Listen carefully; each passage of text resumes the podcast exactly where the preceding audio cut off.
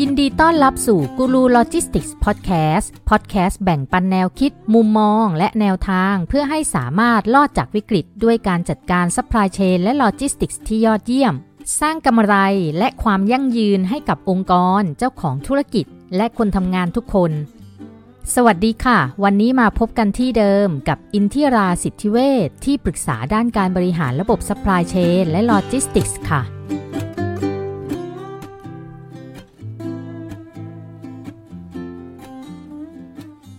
เอาละค่ะ กลับมาพบกันอีกแล้วนะคะ ในตอนที่ 2 กับเรื่องของแนวทางการควบคุมต้นทุนโลจิสติกส์ให้มีประสิทธิภาพ หรือว่าต้นทุน supply chain ให้มีประสิทธิภาพนะคะ ครั้งที่แล้วเราพูดไปแล้วใน 5 ข้อจำกันได้ไหมคะ ขออนุญาตทวนนิดนึงนะคะ ใน 5 ข้อที่ว่านั้นก็คือ ข้อแรกก็คือ ผลิตเพื่อขายไม่ใช่เพื่อเก็บ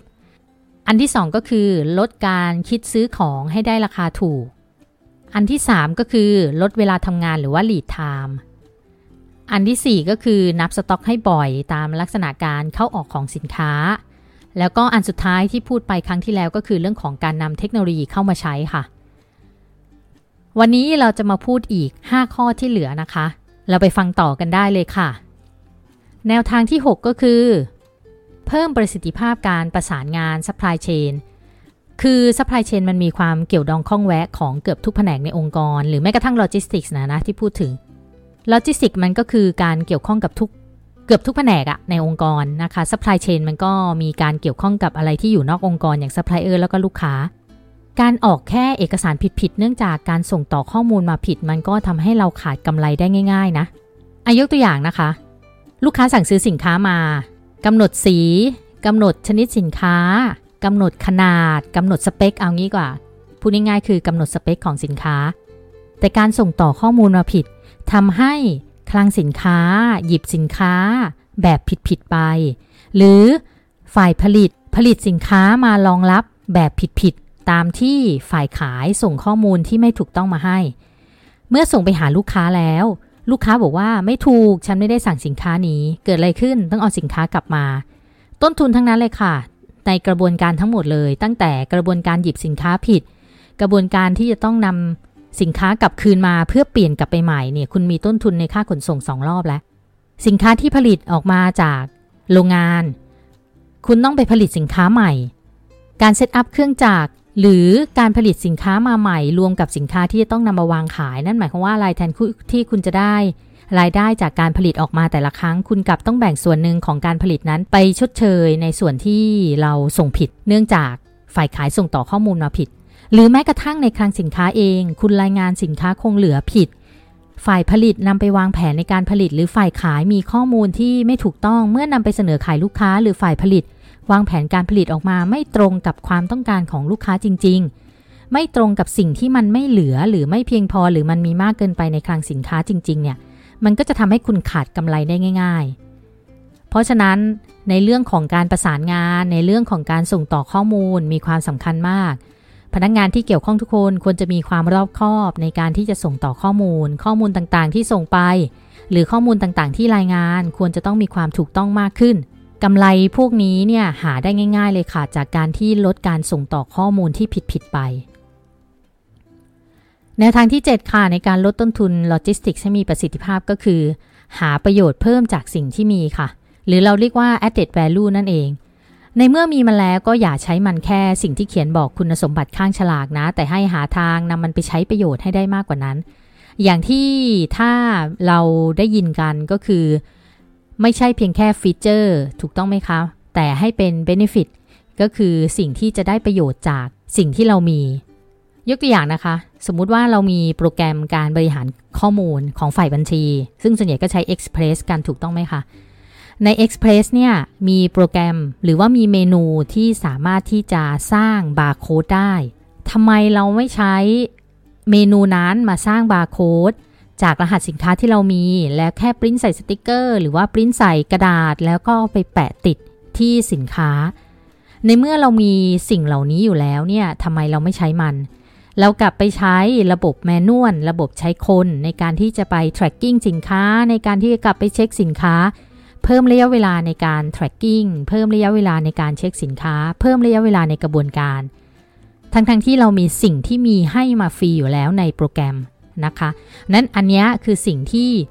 จะสามารถช่วยลดต้นทุนด้านโลจิสติกส์ได้อย่างดีเลย คือหาประโยชน์จากสิ่งที่มี หรืออีกอย่างหนึ่งยกตัวอย่าง อย่างเช่น คุณมีพื้นที่เหลือในคลังสินค้า นะคุณสร้างคลังสินค้ามาใหญ่มากเลย มันเกินพอดีหรือว่าคุณสามารถบริหารจัดการ สินค้าคุณให้เกิดการหมุนเวียนได้ดีมากขึ้น แล้วคุณมีพื้นที่เหลือเนี่ยคุณจะทำยังไงกับพื้นที่เหลือนั้น อ่า นี่คือสิ่งที่พยายามหาประโยชน์จากสิ่งที่มี เราจะมองหาพันธมิตรไหมในการที่จะนำสินค้ามาฝากเก็บ ชาร์จเงินเล็กน้อย ไม่ได้ชาร์จจนเป็นทำเป็นธุรกิจ คุณอาจจะชาร์จเงินเล็กน้อย หรือคุณอาจจะไปเพิ่ม value ในการที่จะเสนอบริการลูกค้าในการที่อาจจะทำพิกแพ็คก็คือลูกค้าอาจจะบางรายซื้อสินค้าเราไปแล้วเขาต้องไปแพ็คกิ้งกับไปรวมกับสินค้าตัวอื่น ๆ ของเขาเพื่อที่จะส่งต่อให้ลูกค้าปลายทางเนี่ยเราอาจจะเสนอเขาได้กรณีที่เรามีพื้นที่เหลืออยู่แล้ว แล้วเราก็มีคนเหลือเนี่ย แล้วก็อาจจะเสนอไปว่า เอ้ยโอเค ลูกค้างั้นอย่างนี้ไหมเอาส่วนประกอบอื่นๆ หรือสินค้าอื่นมาส่งให้เราไหมเราจะให้บริการในการที่จะคิดแคทหรือว่าเราจะเอามาจัดสินค้าแพ็คกิ้งให้ตามที่ลูกค้าต้องการ แล้วเอาก็ชาร์จเงินลูกค้าไปเล็กน้อยไม่ได้มากจนกระทั่งอย่างที่บอกว่าเราทำเป็นธุรกิจ แต่มันคือแอดแวลูให้กับลูกค้าอย่างนี้เป็นต้นนะคะ แนวทางที่ 8 ก็คือ กำหนด KPI จะ OKR หรือจะเป้าหมายหรืออะไรก็ตามที่คุณมีเนี่ย อันนี้ให้ชัดเจนแล้วก็ถูกต้อง การกำหนดเป้าหมายแล้วก็ควบคุมที่ผิดที่ผิดทาง หรือว่าไปในทิศทางที่มันไม่ถูกต้องมันจะทำให้ความสำเร็จในธุรกิจที่ตั้งไว้เนี่ย มันอาจจะไปแบบอ้อมมากๆเลยจนกว่าจะรู้ตัวก็ใช้เวลาไปพอสมควรแล้วหลาย ๆ ที่ KPI ที่ตั้งไว้เนี่ยไม่ตรงกับวัตถุประสงค์ขององค์กร บางทีวัตถุประสงค์ขององค์กรไปทางหนึ่ง KPI ตั้งไปอีกทางหนึ่งมันก็ไม่ส่งเสริมกัน แล้วก็มานั่งคิดในแต่ละปีว่าทำไมวัตถุประสงค์ที่ตั้งไว้มันถึงไม่สำเร็จ เป้าหมายถึงไม่บรรลุ เพราะว่า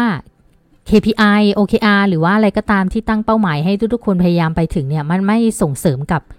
นโยบายหรือว่าวัตถุประสงค์ขององค์กร หรือบางทีตั้งวัตถุประสงค์ไปสูงลิบลิ่วเลย แต่ว่าไม่สนับสนุนหรือว่าไม่สร้างให้เส้นทางที่จะไปสู่ความสำเร็จของเป้าหมายนั้นอะ ไม่มีการสร้างให้เกิดขึ้น เช่น จะไปสร้าง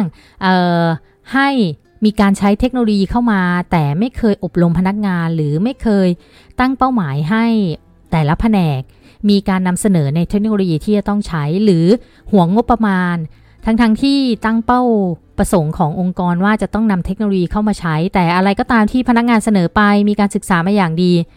เจ้าของธุรกิจหรือผู้บริหารก็บอกแพงไปแพงไปแพงไปจนกระทั่งมันไม่เกิดขึ้น นะคะ เพราะฉะนั้นแนวทางในการลดต้นทุนด้านโลจิสติกส์ที่มีประสิทธิภาพก็คือการตั้ง KPI OKR หรือว่าเป้าหมายเนี่ยให้มันสอดคล้องซึ่งกันและกัน แล้วก็ทำให้มันเกิดขึ้นให้เป็นจริงให้ได้ ข้อที่ 9 นะคะกำหนดนโยบายแล้วก็ติดตามให้เกิดผลงานค่ะ การติดตามต้องเป็นไปอย่างต่อเนื่องนะ ไม่ควรให้มีสิ่งอื่นมาแทรกบ่อยครั้ง งานที่การติดตามอย่างสม่ำเสมอมันจะทำให้เป้าหมายสำเร็จมากกว่า 80%ค่ะ ย้อนกลับไปที่เมื่อกี้ข้อเมื่อกี้นะคะ ในเรื่องของ KPI OKR หรือว่าวัตถุประสงค์ก็ตามกำหนดนโยบายอาลาประกาศแล้วนะทุกๆคนรับทราบว่าวัตถุประสงค์ขององค์กรคืออะไร อ้าวเราทำ KPI ถูกต้องตั้ง OKR ถูกต้อง แต่ปรากฏว่า แล้วยังไงอะทำไปแล้วก็อะทุกคนก็มารายงานนะ มีการรายงานนะมีการรายงานทุกๆเดือน แล้วไงต่อ ก็แค่รายงาน รับรู้จบกัน เพราะฉะนั้นแล้วเนี่ยกำหนดนโยบายแล้วมันต้องมีการติดตามให้เกิดขึ้นด้วย เอ้ยเป็นยังไงบ้าง ต้องมีการลงไปสอบถาม ลงไปติดตามอย่างใกล้ชิดว่า มีปัญหาตรงไหน อย่างที่เมื่อกี้บอกยกตัวอย่างไปใช่ไหมคะ มีกำหนดนโยบายในเรื่องของการ ให้มีเทคโนโลยีเข้ามาใช้ในองค์กร แต่ปรากฏว่าไม่มีการสนับสนุนเลย ขออะไรมาตัดทิ้ง ขออะไรมาตัดทิ้ง เพราะฉะนั้นเนี่ยเรากำหนดแล้วเราติดตามแล้วมันก็ต้องมีการตรวจสอบแล้วก็พยายามให้มันเกิดขึ้นจริง ติดตามก็ต้องเป็นไปอย่างต่อเนื่องอย่างเช่นอะโอเค ผมอนุมัติแล้วนะ คุณไปหาซัพพลายเออร์มา bid ในเรื่องของการนำ conveyor เข้ามาใช้ในคลังสินค้า แล้วให้เสร็จสิ้นภายใน 3 เดือน แล้วก็ลืมไปเลย ทุกคนก็ลืมไปเลยเพราะว่าอะไรไม่ใช่เพราะว่าลืมในการที่จะติดตามนะ แต่มีอย่างอื่นแทรกเข้ามาระหว่างที่การศึกษานำเทคโนโลยีเข้ามาใช้ เช่น โอ้ยนี่เดี๋ยวจะขยายคลังสินค้าแล้วนะ โอ้ยที่ไม่พอ โอ้ยเดี๋ยวจะทำโปรเจกต์ในเรื่องของการเอาเปลี่ยนพาเลตจากพาเลตไม้เป็นพาเลตพลาสติกแล้วนะ โอ้ยเดี๋ยวจะเปลี่ยนจากบรรจุภัณฑ์เป็นแบบนู้นแบบนี้ จนกระทั่งไอ้ที่ตั้งโปรเจกต์กันมาก่อนหน้านี้ก็คือไม่ได้ติดตามเลย สุดท้ายพอสิ้นปีโหโปรเจกต์ทำไมมันเยอะแยะมากมาย เพราะว่าทุกอย่างมันมีอะไรแทรกมาหมดเลยนะคะ มันไม่ได้จริงจังกับการที่จะทำให้โปรเจกต์มันเกิดขึ้น แล้วก็มีผลอย่างที่ต้องการจริง ๆ ข้อสุดท้ายค่ะแนวทางในการ ควบคุมต้นทุน supply chain ให้มีประสิทธิภาพนะคะ หรือว่าต้นทุนทางด้านโลจิสติกส์ให้มีประสิทธิภาพก็คือ หน้าบ้านหลังบ้านต้องร่วมมือกันทำงานค่ะ หน้าบ้านในที่นี้ก็หมายถึงฝ่ายขายหรือว่าฝ่าย demand นั่นเอง หลังบ้านก็คือฝ่ายโรงงาน ฝ่ายคลังสินค้า หรือว่าฝ่าย supply นั่นเองนะคะ demand ไปหา supply หรือจะ supply ไปหา demand มันก็ต้อง support ซึ่งกันและกันถูกต้องไหมคะ การทำงานเป็นทีมมันคือปัจจัยหลักในความสำเร็จของการบริหาร supply chain มี demand ไม่มี supply ก็อยู่ไม่ได้ มี supply ไม่มี demand ก็อยู่ไม่ได้ ทั้งหมด 9 ข้อที่ว่ามาก่อนหน้านี้น่ะ มันก็คือมาตอบข้อสุดท้ายเลยค่ะว่า ทุกคนต้องทำงานร่วมมือกันเป็นทีม ไม่มีใครคนใดคนหนึ่งที่จะได้ผลประโยชน์จากการลดต้นทุนทางด้านโลจิสติกส์แต่มันคือทั้งองค์กร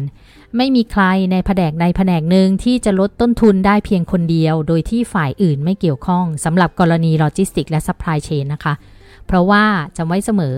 supply chain และ logistics ไม่ใช่ stand alone แต่มันคือกระบวนการที่เชื่อมโยงตั้งแต่ต้นน้ำถึงปลายน้ำตั้งแต่การนำวัตถุดิบเข้ามาในโรงงาน จนกระทั่งการขายสินค้าไปหาลูกค้า หากคุณชอบเรื่องราวที่ได้นำมาเล่าให้ฟังในวันนี้ ฝากแชร์ต่อให้ด้วยนะคะ เพื่อให้คนอื่นๆ ได้ประโยชน์กับมันด้วยค่ะ